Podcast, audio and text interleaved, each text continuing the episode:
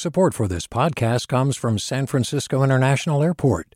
At SFO, you can discover award winning flavors and unique shops all before takeoff. Learn more about what's at SFO at flysfo.com.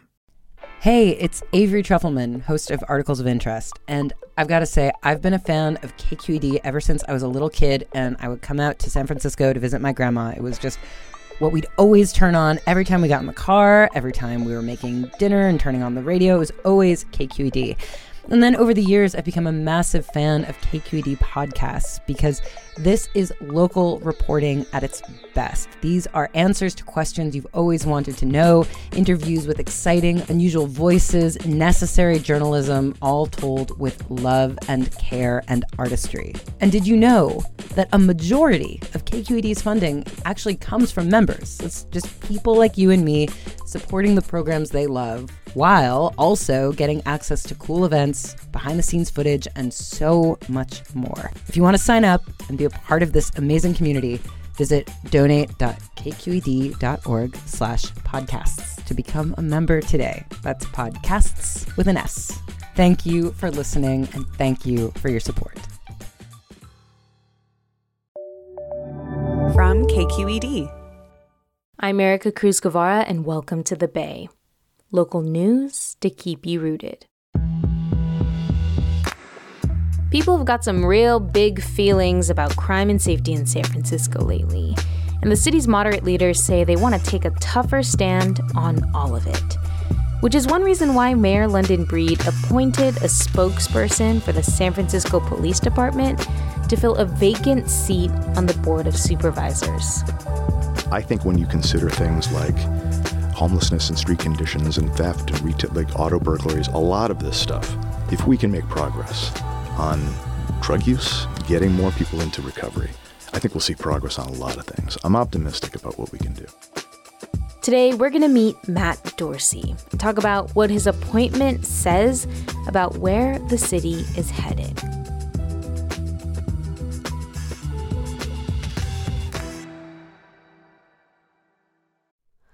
Hi, it's Terry Gross, the host of Fresh Air. We bring you in depth, long form interviews with actors, directors, musicians, authors, journalists, and more. Listen to our Peabody Award winning Fresh Air podcast from WHYY and NPR. Hey, what's up? I'm Ericka Cruz Guevarra, the host of The Bay. Donations keep independent journalism alive and healthy, and you support outstanding journalism when you support KQED. So if you haven't yet, check out donate.kqed.org slash podcasts. That's donate.kqed.org slash podcasts with an S.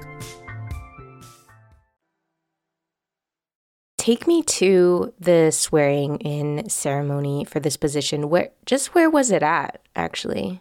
Yeah, well, I love going to these events. Scott Shafer is KQED's senior editor of politics and government. He also co hosts the Political Breakdown podcast. And so this event was held at Delancey Street Foundation on the Embarcadero.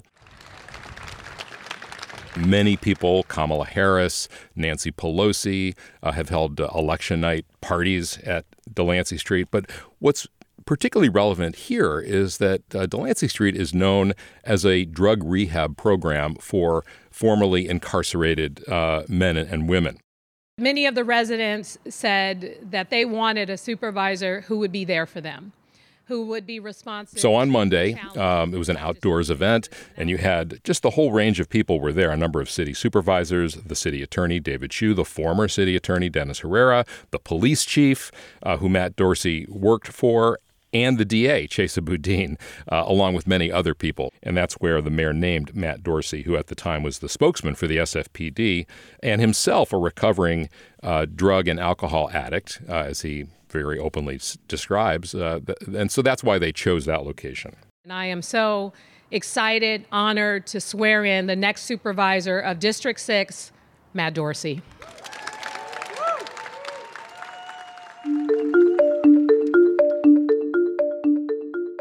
Yeah, I want to talk about Matt Dorsey a little bit more. Tell me a little bit about his background. I am honored and humbled by the trust Mayor London Breed has placed in me to serve my city and my District 6 neighbors.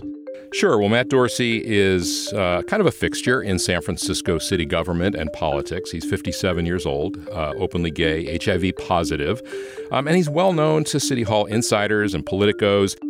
Not so much to the general public. He's never run for office before, uh, mm-hmm. but he has worked for many years for various city departments, most notably, I think, 14 years in the city attorney's office. He worked for Dennis Herrera. That has produced the likes of Kamala Harris and Attorney General Rob Bonta, State Senator um, Scott Wiener and you know a half a dozen state and federal judges and outstanding city attorneys in uh, Emeryville and Palo Alto. So there's a great lineage out of the city attorney's office that I'm proud to be a part of, um, and I hope I live up to their example. There were many prominent cases that came through that office, probably most notably the marriage equality cases that emanated uh, from the uh, 2004 weddings that Gavin Newsom allowed to be performed that were later, of course, uh, sued over in court. And one thing about the city attorney's office is it gives you the a front row seat view of every city department at their worst. You know, the city attorney defends every department in litigation. So every problem that is playing out in some kind of a lawsuit um, crosses my desk. And then for the past uh, couple years, he's worked uh, for the San Francisco Police Department in charge of their strategic communications. And so he's well known. He was also a partner in a private uh, communications firm that ran campaigns and issues. Um, and so he's well known to those who sort of travel in those circles, political circles, in San Francisco. He's also well known in the gay community, uh, and he was on the Democratic Central Committee, which uh, oversees party endorsements and that kind of thing. So, very much a City Hall political insider. Can you remind us what parts of the city he'll be responsible for?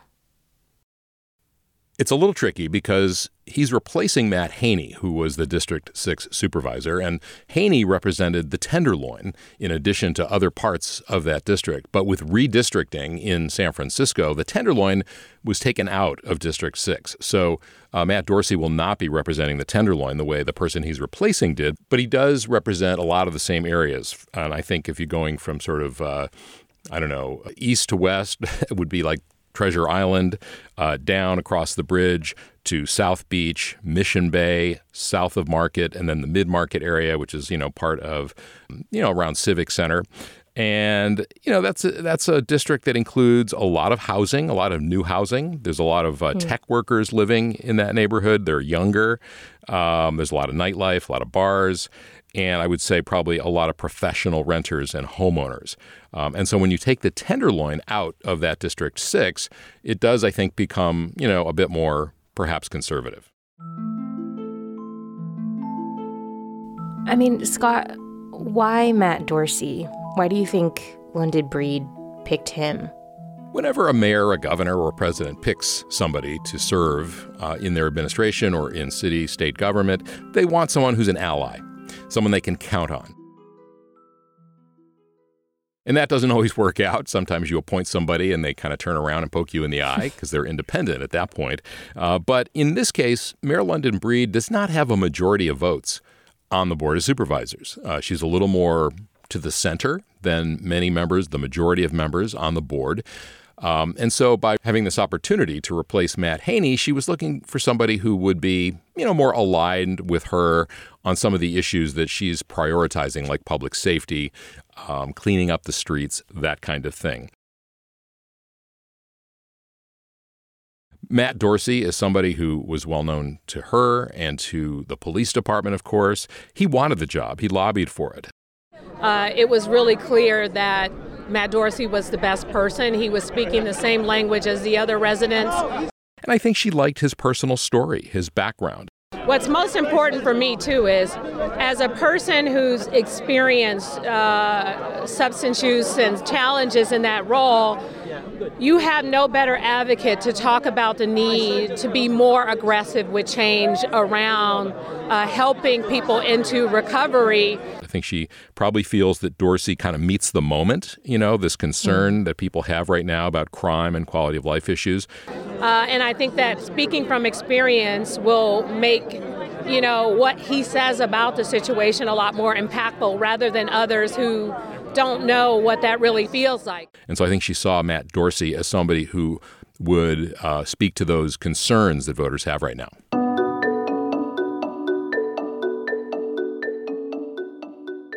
What do we know right now about the kind of approach Dorsey will take as District 6 supervisor? Matt Dorsey's struggle, and it's an ongoing struggle with drugs and alcohol, is very much the centerpiece of his pitch to voters. And when he talks about what he wants to do as a supervisor, it's the first thing he mentions. Like I said, I've been open about being in recovery before, but I never sought to be this open about it. Um, but at this moment, with the, with the public health crisis that we have, um, I hope I can make a difference. He sees a connection between addiction and many of the problems that are facing the city homelessness, auto break ins, property crimes, overdose deaths. A lot of this stuff, if we can make progress on drug use, getting more people into recovery, I think we'll see progress on a lot of things. I'm optimistic about what we can do and, and he, I think he he sees himself as having a you know sort of street cred on this issue. And so I think this is really going to be a priority for him. And tangential to that, I think, is uh, cracking down on drug dealing um, and maybe having more of a police presence in places like the Tenderloin, even though that's not the district he'll be representing.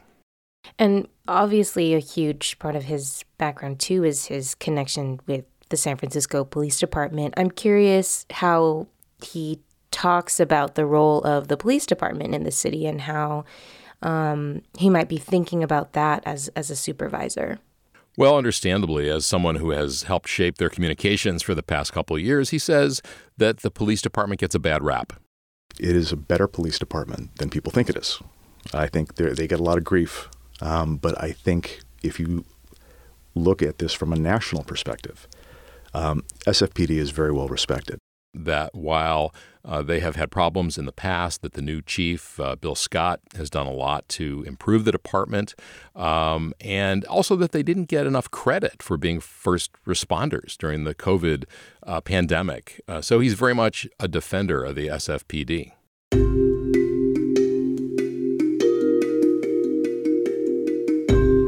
I feel like this is an interesting moment for this appointment because the issue of public safety is at the forefront of so many people's minds in San Francisco.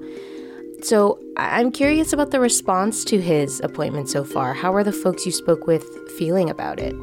You know, it's mixed. Um, the people at the ceremony, uh, as you might expect, were supportive. People like Rafael Mandelman, uh, who is uh, also a city supervisor representing the Castro. I spoke to State Senator Scott Wiener. He called it a rock solid choice. Where the, the support sort of slips off is for people who are more concerned about things like civil liberties.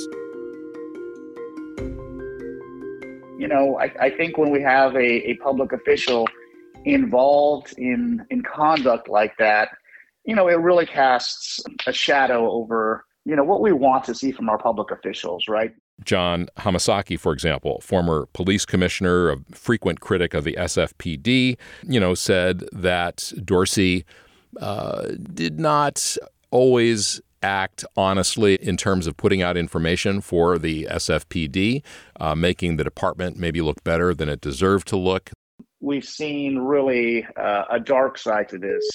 Uh, was the trial of the officer, Officer Stangel, who was on trial for um, a violent beating of a, a, young black man. And in that case, right as the jury was being seated, uh, uh, Mr. Dorsey uh, coordinated a, a, PR campaign to uh, try and discredit the district attorney's office who was prosecuting the officer and pushed out a lot of damaging information uh, that turned out to be uh, misleading and some of it just untrue.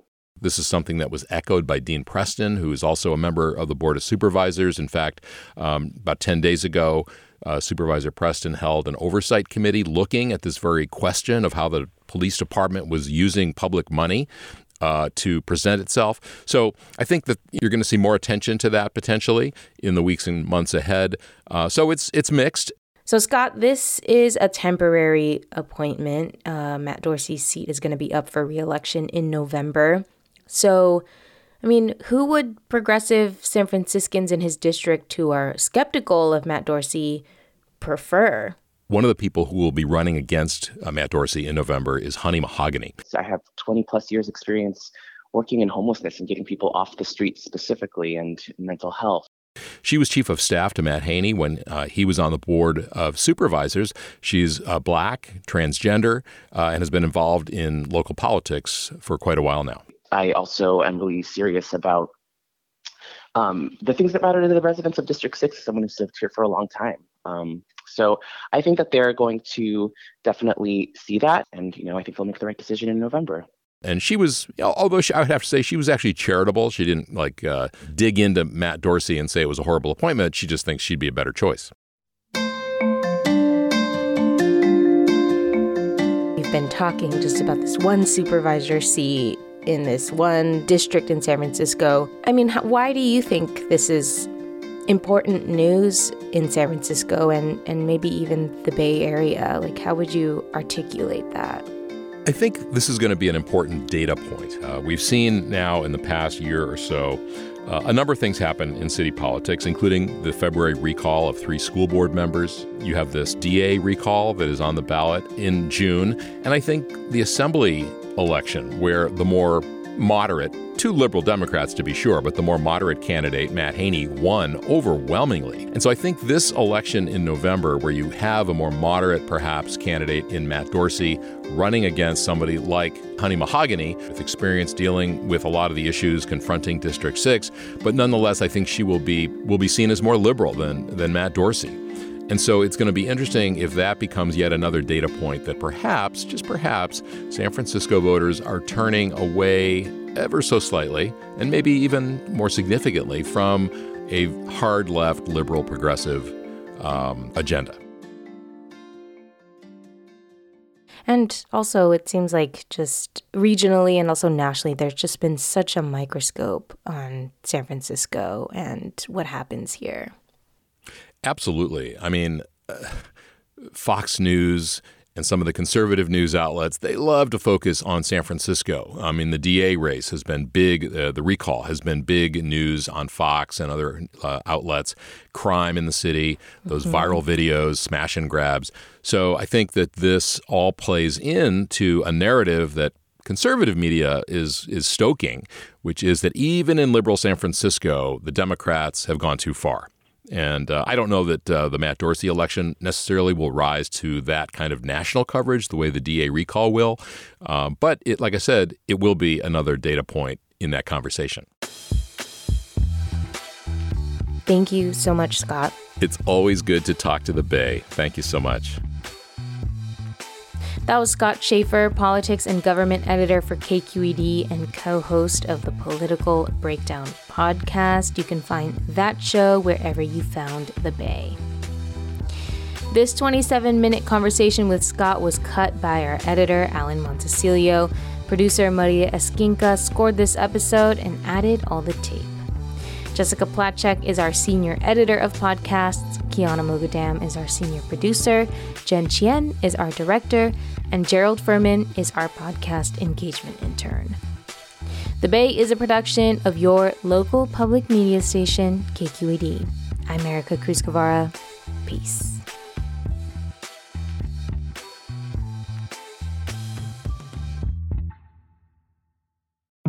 I'm Sasha Khokha, host of the California Report magazine. Every week, we bring you stories about what connects us in the giant, diverse Golden State. Because what happens in California changes the world. I love this place. We were once seen as like the place to be, California. The land of milk and honey. That's where you go to Sunshine State, but we just have challenges right now. KQED's California Report magazine. New episodes drop every Friday, wherever you get your podcasts. Hi there, I'm Rund Abdelfatah from Throughline. If you're listening to this podcast, you know that KQED produces exceptional storytelling that keeps you informed, inspired, and entertained. Their podcasts cover issues from your neighborhood to the entire country and everything in between. Support this work today. You can help us continue to bring quality podcasts to your ears. Just head to donate.kqed.org/podcast. That's donate.kqed.org slash podcast.